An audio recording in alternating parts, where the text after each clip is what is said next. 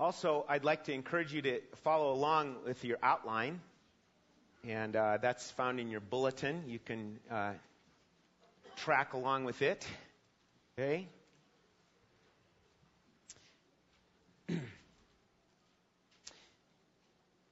All right.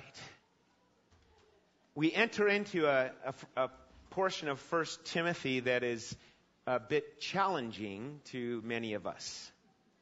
So, and as we start in this, uh, we're in the last half of chapter 2. And so uh, it doesn't uh, take a rocket scientist or a brain surgeon to figure out that historically speaking, women, women, do I have your attention? And I'll put it this way historically speaking, women have been treated horribly. Men, go ahead. Amen. Amen. Now, not saying that you did the horrible treatment, but I'm just saying in a big general way, humanity, mankind, has done a horrible job how they've treated women.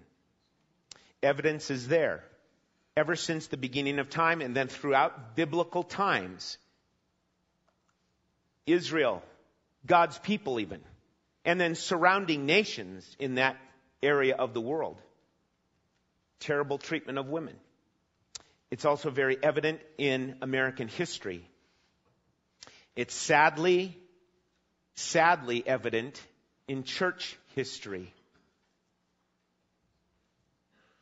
And while evil treatment of women continues today in things like sex trafficking, abuse, etc., those kinds of things. Confusion over gender roles, over sexual identity is also very rampant. In society, culture, American culture, uh, many times will point the accusing finger at the teachings of the Bible because of this problem. Because of what is recorded in the Bible. And what's recorded in the Bible with Old Testament examples isn't necessarily the model that's being set up as to how to treat women. It's just that here it is.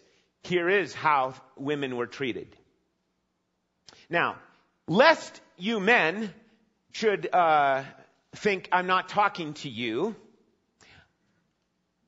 this passage is not just directed at women alone. This is directed at the body of believers, the church. God wants order in his household. It's God's household. And so at this particular juncture, Paul is going to address this. He wants us, you know, God wants us to study this together, but we've got to think biblically about this. A lot of times when we come to a subject like this, cultural tendencies slip in. But what about this? What about this? And so we need to understand there is a strong cultural influence when we come upon this subject. For instance, I left the title Portraits of Godly Conduct in God's Household because that's safe. If Rochelle was here, she can't be here, but she's, uh, you know, with family here this weekend, um, granddaughter's birthday. So, but um, I was telling her, I, I got a great title for my message. And she knew the passage I was dealing with. She sits back like, oh, yeah? Yeah, I said, putting women in their place. Right? It's great. But see, how many of you are thinking now of what you learned growing up? Of the tough, you know, bravo male species saying, we'll put women in their place. No. That's not the issue. But you know what? it's still, this passage is still about where women need to be. And all too often, the cultural sway makes it sound like, you know, you, you, you better zip it, woman, and don't, don't you make a move. All sorts of things that come up on the radar of our minds. And it shows a cultural uh, bent that we have, even as Christians, as to how we think about passages like this one. This is important. So I hope that you'll stay with this and not kind of zone out because it's talking about women. So, um, it, you know, part of this confusion in our thinking as believers comes from an acceptance of and an influence from the culture that we live in. And so it's worldly thinking that we're doing battle with, and so we need biblical thinking. Okay? So we've got to go after it that way. Now, in your outline, I put point number one down there and, and just kind of filled it in because this is really a review so that we, some of you that might not have been here two weeks ago, you, you uh, do a little catch up with us. So he starts in verse 9 and 10 with the adornment of women. Okay? The adornment of women. The adornment of women in the church, in the assembly of believers. And then to adorn themselves with proper clothing. He goes in it in that way. With proper clothing. Not to be overly, um, to accent themselves, if you will. To accent themselves uh, as complementing what they wear with their heart. Okay? With modesty. That's respect. Reverence. So you dress in a way and complement it with modesty, an issue of the heart. Okay? And then he goes and, and says that little piece in verse 9, not with braided hair, gold or pearls or costly garments. So, not with excess. That's the idea he's getting at. And that's one of the problems that they had back in the church at Ephesus. So he's dealing with this as a problem and instruction for future uh, generations of Christians to follow in, in with. So with what's proper clothing, not with what is improper, as, so as to draw attention to yourself. That's the idea with the excess. And then it's with self-control. Discreetly. So modesty, then self-control. Discreetly, or with soundness of mind. Um, so then the, the, issue of with what is proper. That's what he, he uh, brings it uh, in verse um, 10 there, verse 10 and 11. I'm sorry, in verse 10, as is proper for women making a claim to godliness. So it all comes back to this theme of what is proper and what is fitting and what is good arrangement in the household of God. Right? Now, so that's the adornment of women. So point number two. Point number two. Appointment of women. The appointment of women. Okay, now let's look at verse 11 and 12 as we get started with this portion here. Likewise, I'm sorry, in verse 11, a woman must quietly receive instruction with entire submissiveness. But I do not allow a woman to teach or exercise authority over man, but to remain quiet. For it was Adam who first, who was first created, and then Eve. And it was not Adam who was deceived, but the woman, being deceived, fell into transgression. But women will be preserved through the bearing of children if they continue in faith and love and sanctity with self restraint. And so it goes from here's the, um, the outward appearance aspect of verse 9 and 10 to now the position or the appointment of where uh, women are to be seen in, in the household of God. Letter A is the place of submission. The place of submission. Submission uh, needs to be defined. Um, some of you grew up in this, you know, in the '60s, and when the uh, the uh, alarm went off or whatever, there was the drill to get under your desk. Get under your desk. Why? It was an air raid. You know, that was what it was in Minnesota when we were growing up, right? You know, an air raid, or whatever, you know, okay, get on your desk right away. Or it's an earthquake or whatever kind of drill, get on your desk. And all you're doing is submitting yourself to the control or the protection of that desk. Okay? And that's the idea. It's a voluntary, a voluntary one, yielding, cooperating, so to speak. Okay? And it's for the purpose of learning and receiving. You see that in the verse? Verse 11. A woman must quietly receive instruction with entire submissiveness. It's about receiving instruction. Is what everyone in the church is supposed to do. Yes? Everyone's supposed to have that. Okay?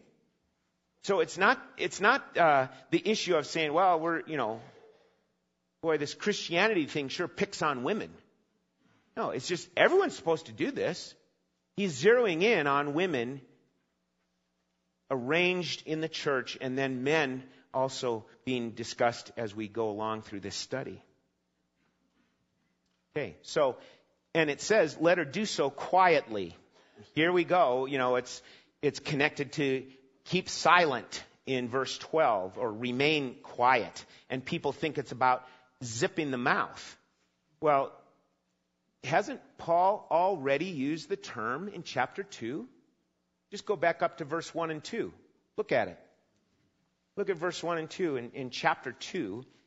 Then, first of all, urges for entreaties, prayers, petitions, thanksgiving for kings and all who are in authority, so that we may lead a tranquil and quiet life in all godliness and dignity. There you go. It's about having a quiet life. Okay? Tranquil, you know, that's what all of us should aspire towards. And here for the women, it's the kind of quiet that respects and honors God's leaders for His church. Okay? The point is not whether a woman says nothing, but whether she's submissive and whether she supports the authority of the men that God is called to lead and oversee the church. That's the, that's the picture. Turn to Luke chapter 10. Luke chapter 10. Starting in verse 38. Luke 10, 38. Now, as they were traveling along, Jesus entered a village and a woman named Martha welcomed him into her home. She had a sister called Mary who was, look at that, seated at the Lord's feet, listening to his word. There's the picture of it right there. Sitting at his feet. Is that for men too? Nah. Of course it's for men. But here, why is it that, you know, here, here it is, Martha and Mary. And obviously, Martha's scurrying about with busyness in her, in her kitchen. And she gets bothered about things that Mary's, you know, done this. So that's a picture of what we're talking about here. Now, let me ask this question. Do you understand this to be God's will, not God's option? You know, this is, it, it's not an issue, an option. This is God's will. And, and he says in verse 12, back in 1 Timothy 2, verse 12, and quietly, uh, uh, to remain quiet. That's the added, added part there of what we're talking about in verse 11. So re, quietly receive. And in some of the commentaries you look up and, and study this passage, some of them are saying it's opposed to being a busybody, a meddler. And now Paul was not demanding silence, but a, what? A teachable spirit. And the term Peter also picks up on it for wives when he writes about it in 1 Peter chapter 3, verse 4. But let your adorning be the hidden person of the heart, with the imperishable beauty of a gentle and quiet spirit, which in God's sight is very precious. Okay? So what does it boil down to here? What is what was uh, what seemed to be uh, an issue, the, part of the problem? I, I, stated this two weeks ago at the end. It's a matter of what's uh, drawing attraction or what's a distra- distraction. And in the church, that's, that's what he was dealing with. Here's a distraction. people dressing up. You know, um, maybe there's you know some women that were causing a stink, you know, talking things up, you know, commenting about, well, why the why the elders do this, you know, kind of thing. Now, at the start of chapter two, there's the the issue of prayer, isn't there? So rather than the here's the you know spreading gossip or, or complaints amongst other people, meddling, busybodiness, it's a matter of saying, let's pray. Let's pray for the, the leadership. I know, uh, the other elders know, there's plenty of things that, you know, it's like, do we have everything ironed out and, and flying in a great way? Well, I, no, it's not going in a great way. But yet, we know God's doing His work, and God's uh, using us, not just us as the elders, but using us as a body of believers here in this community. And there's wonderful stories of how God's using people in, in places at work throughout Fallon. It's great. It's wonderful to hear that. So, the thing is, is it, it comes back to the context, the overall context is saying, let's, let's pray. Okay? So, um, that's the idea behind this, these two verses, 11 and 12. The idea is not to allow for distractions amongst the, the body whether it's visual ones, how, how one dresses, look at, look at the gaudiness of somebody dressing like they are. Or whether it's the idea of audible ones, you know, hearing things. Oh, you know what I heard? And passing it along. So, that's the, the place of submission, verse 11. Letter B, the place of security. The place of security. When you are under authority, like I said earlier, there's security in that. And there's all sorts of illustrations that we have in life about that. This is about God and the expression of His will. Remember that?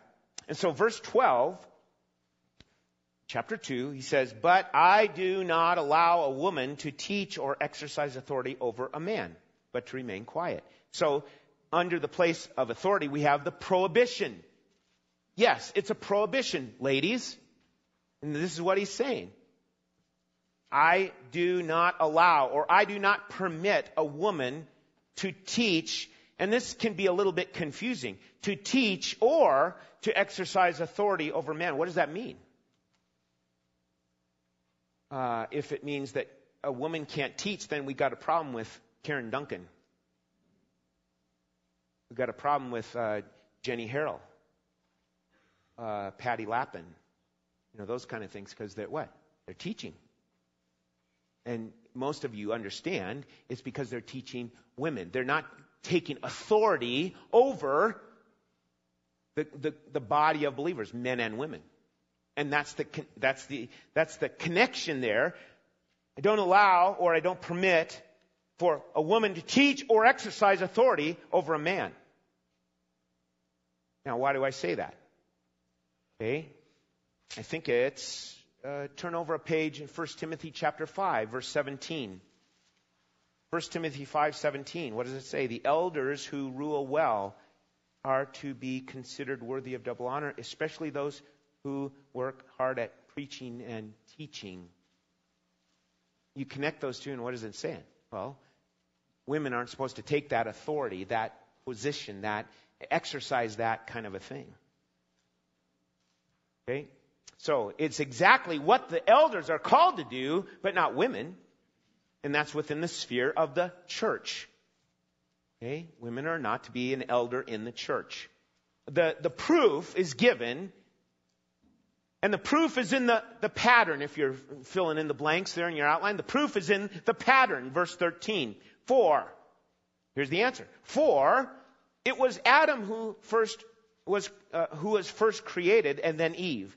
And it was not Adam who was deceived, but the woman being deceived fell into transgression. So he starts with order of creation first in verse 13. Adam was formed first, then Eve. That's the part of God's design to lead and to protect. Okay? So that, that's a matter of, you know, well, um, that was the created order. God made Adam then later on formed Eve. Okay? And there's, there's order there. And, and thus, uh, and then it goes on to say, and Eve was deceived. That's another uh, important reasoning. And where is he going to get this? He's, he's using scriptural references, so to speak. He's going to scripture with this argument, if you will. He's going back to Genesis and saying, here's, here's the understanding behind this. So, who did Satan approach first? As the serpent, who did he approach first? He approached the woman, Eve. And Eve was deceived. Now, it gets, it, here's a point that we, we kind of, in, in previous times and in probably, I'm sure, future times, you know, you kind of pick on the women because of that. Well, it's the woman you gave me, right? You know, that whole line. And it was the woman who was deceived. Well, I have a question, men. So where was Adam at this point? And what does it imply about Adam, men? When it came time, Eve gave the, the fruit to Adam. Was Adam deceived? No! This is, it's important to understand. Yes, the woman was deceived. That's the main point of the passage there. The woman was deceived. But Adam was there, and Adam just walked right into it, eyes wide open. Okay? Now this is, this is what we would say is an act of rebellion. Eve was deceived. Okay? And that, by the way, most of you know this, some of you need to hear this. That form of strategy for deception is still what Satan uses to trip you up, male or female. Oh, look, look at this. Doesn't this look good? And think about this. Wouldn't this be cool? You know, your, your status. You know, all that came up. And does God really know? Come on, really? Causing doubt. So we, we've got to understand that part, that piece of it there. So, a lot of times we race over that, failing to see the fact that Adam was there, eyes wide open. He took of the fruit. He was not deceived. He was there. He sinned out of rebellion now, another part of this understanding, because some of you might not, you know, want to even be uh, loaded down with this, but I'm going to give a little bit of it to you here, okay? And that is this. There's a pattern. The, the proof is in the pattern in regards to this prohibition. And the pattern is it's God's sovereign design to be this way the big cry nowadays is everyone's equal. Everyone. We're created equal in the sight of God. Yes, we are. There's equality, but it's not across the board. It, it, there, well, it's, it is across the board. The, issue is a matter of difference. Equal yet different. Equal yet different. That's one of the helpful phrases that keeps coming to mind when we try and understand this issue. Do you understand about why this is the way it is? Uh, you know, women, you, remain quiet. Why he uh, uh, states it this way and is specific that way? It goes back to not just creation. That's our second subpoint under God's sovereign design. But the first one is it's, it's within the Godhead. It's within the Godhead. Now, what I mean by that is we worship God. Yet he's what? Three in one. He's a three in one God. And there is order and submission within the Godhead. It's not just uh, God the Father does whatever He wants, and God the Son does whatever He wants, and God the Spirit does whatever He wants. It's it's it's not random like that. There's order. Jesus submitted to what? The will of the Father.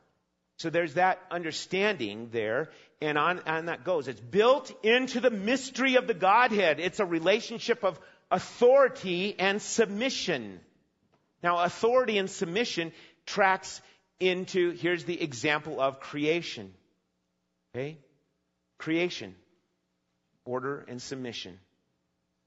Equal yet different. And then it goes right into the issue of family. Ephesians 5 Same principle shows up there. Okay? Now, it's not a matter of the men are better than the women. That's not it at all. So some of, most of you understand, but for, for instance, younger people, you have to understand it's not a matter of, well, males are superior than females. No, that's not it. It's not a matter of inferiority and superiority. It's equal different. Okay? So, it, it goes that way. It, those things are seen in the Godhead, in creation, in the family, and thus in the church. It's in the church. It's a picture of, uh, the picture of the church is, here's the husband. Who's the husband in the church? Jesus. Who's the bride? We, we, we are the bride. Okay? And that's the way it is. Here it is in the family. Okay? However, God's design in our culture is rejected and replaced with man's selfish distortions. And that's what it is. And that's what we see. We see all sorts of uh, things surfacing in our, in our day, more and more, because there's distortion, sinful distortion to God's creation, God's design. It's evidenced in deep-seated mindsets, in worldviews, philosophies. Male, it used to be, you don't hear this word much anymore, but male chauvinism. That's the problem.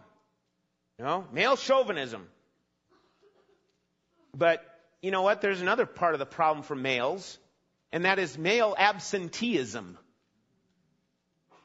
Uh, guys will say it this way, you, you know, it's, it's a, it's a boy that can shave.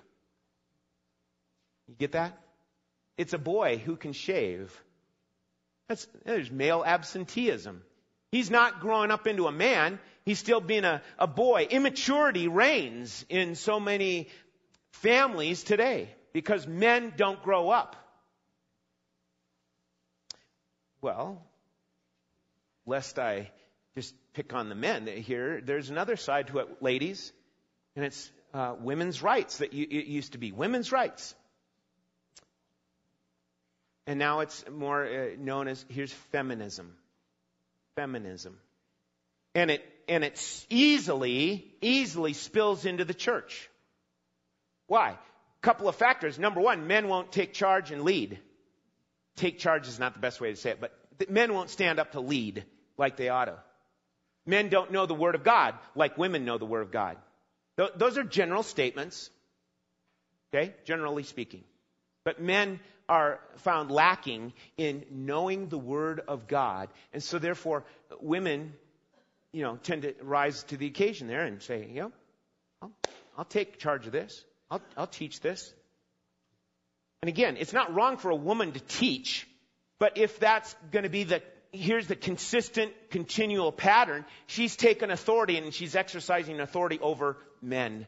And that's what Paul is saying. No, that's, that's the prohibition. So, you know, think about authority and submission for a moment here. Authority and submission are critical to our lives. Many of you are in the military, or you've been in the military, and you get it. Yeah, authority and submission is, is not a matter of saying, oh, I'm not as good as so and so. I'm, I'm not their equal. No, in, the, in, in things like the military, you know, everyone's needed. No, it's not inferiority or superiority. So, this is the idea that it's all based on God's design from the beginning. This order was not established, by the way, because of sin and because of the fall. Follow that?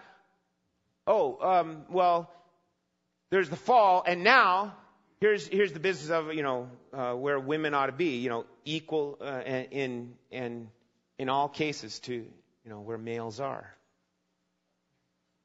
Well, that's been one of the problems since the fall.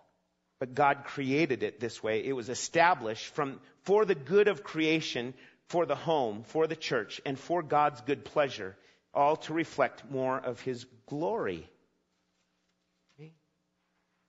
So, we come to see, okay, here's the appointment of women. It's a, it's a place of submission, a place of security, and now letter C, place of steadfastness. This is actually one of the toughest verses in the New Testament to uh, understand, to interpret. Because there's so many views on what, what it's saying. Look at this with me. But women, plural, but women will be persevered, or pres- I'm sorry, preserved through the bearing of children if they have, if they continue in the faith and love, sanctity with self-restraint. All sorts of different renditions on this, you know, and what seems to be obvious is this does not mean she will be saved eternally, made right with God through childbearing. How could that be? You women, if that were the case, you'd be like, okay, here we go again. That's not it. That's not it at all. But some people think that.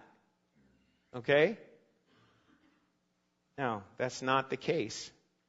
Um, you know, some would say, well, it means they'll be kept safe through childbearing.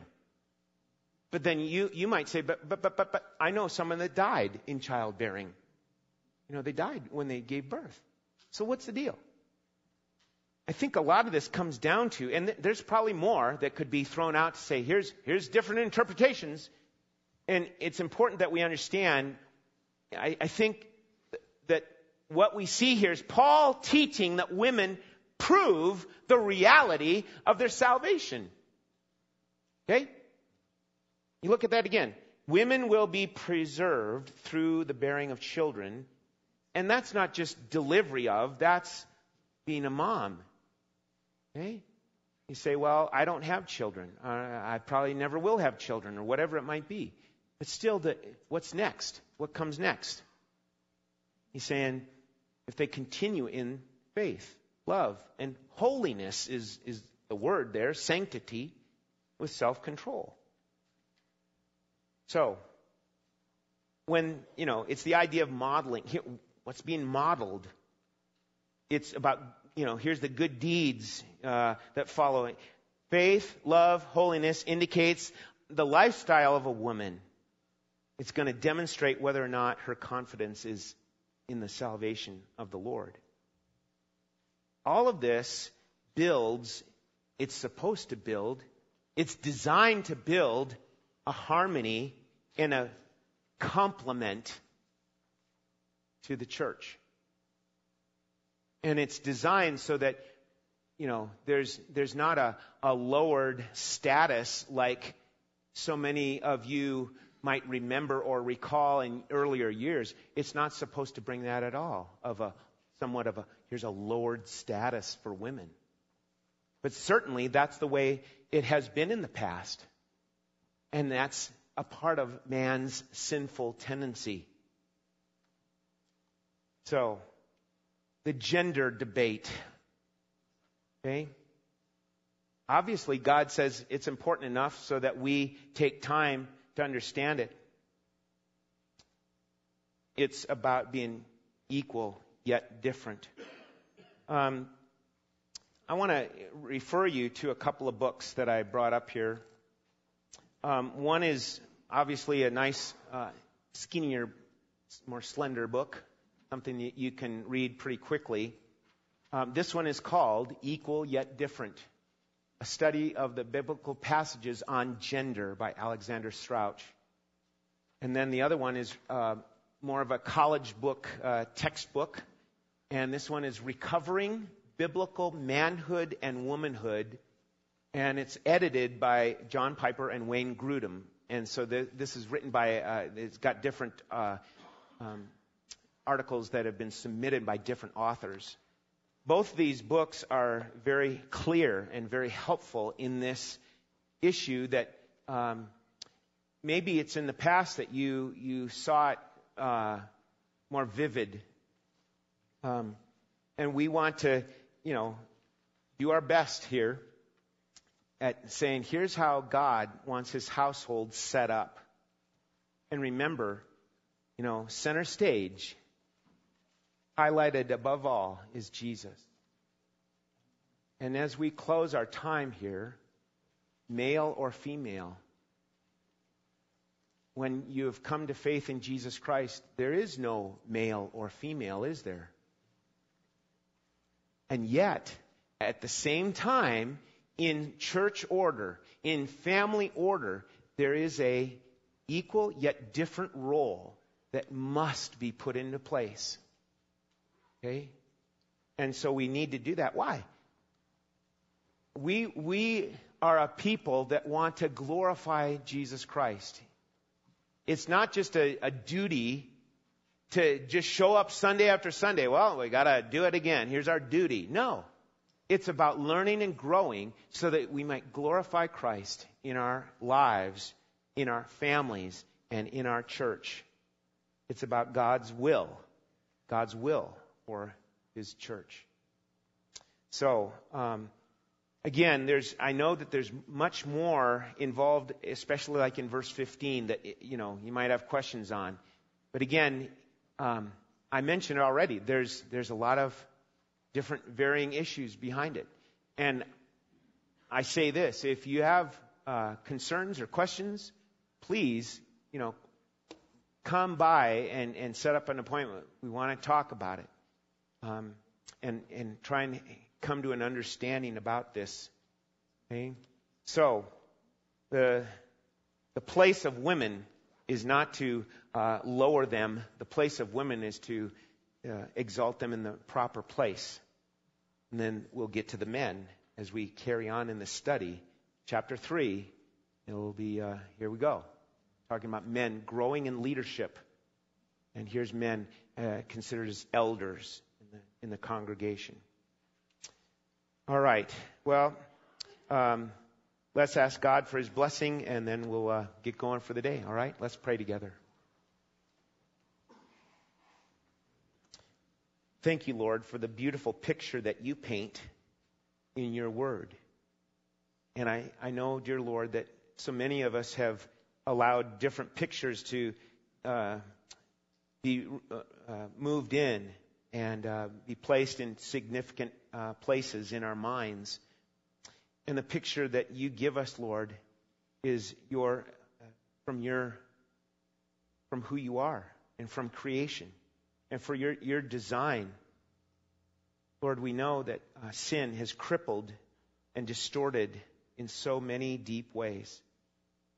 Lord, I pray that we would be a people who um, humbly come to you and receive your instruction. Just as it's mentioned here, dear Lord. That we would be receiving instruction with entire submissiveness in our hearts. Thank you, Lord Jesus, for how you treated women. And thank you, Lord, that you, you didn't uh, go along with the, the cultural uh, thing of the day. Thank you, Lord, for your love for women. Thank you for the many examples of, of women being right there at the resurrection. Lord, we want to be tracing with that in our own lives to be quick to be near you, to be at your feet, receiving your instruction. Thank you, Lord, for the fact that even though this world is all mixed up and turned around and perverted, we thank you that you reign supreme still. We want to lift you up and honor you in our lives. Help us with that, we pray. Lord, as we close, I just want to want to pray for Georgia. You would calm her heart, help her in this surgery tomorrow. Pray that it would be a success. And Lord, I lift up Scott Duncan to you also pray that you would please help him as he uh, continues on through this presentation. Help him, Lord, to gain in confidence and momentum with it and do well with it. And then, Father, as we close it here, please help us to be always ready to pray, always ready to turn to you and trust in you. How great you are, how wonderful you are. Help us, we pray, as we move along in this day, in this week. We thank you in Jesus' precious name. Amen. Amen.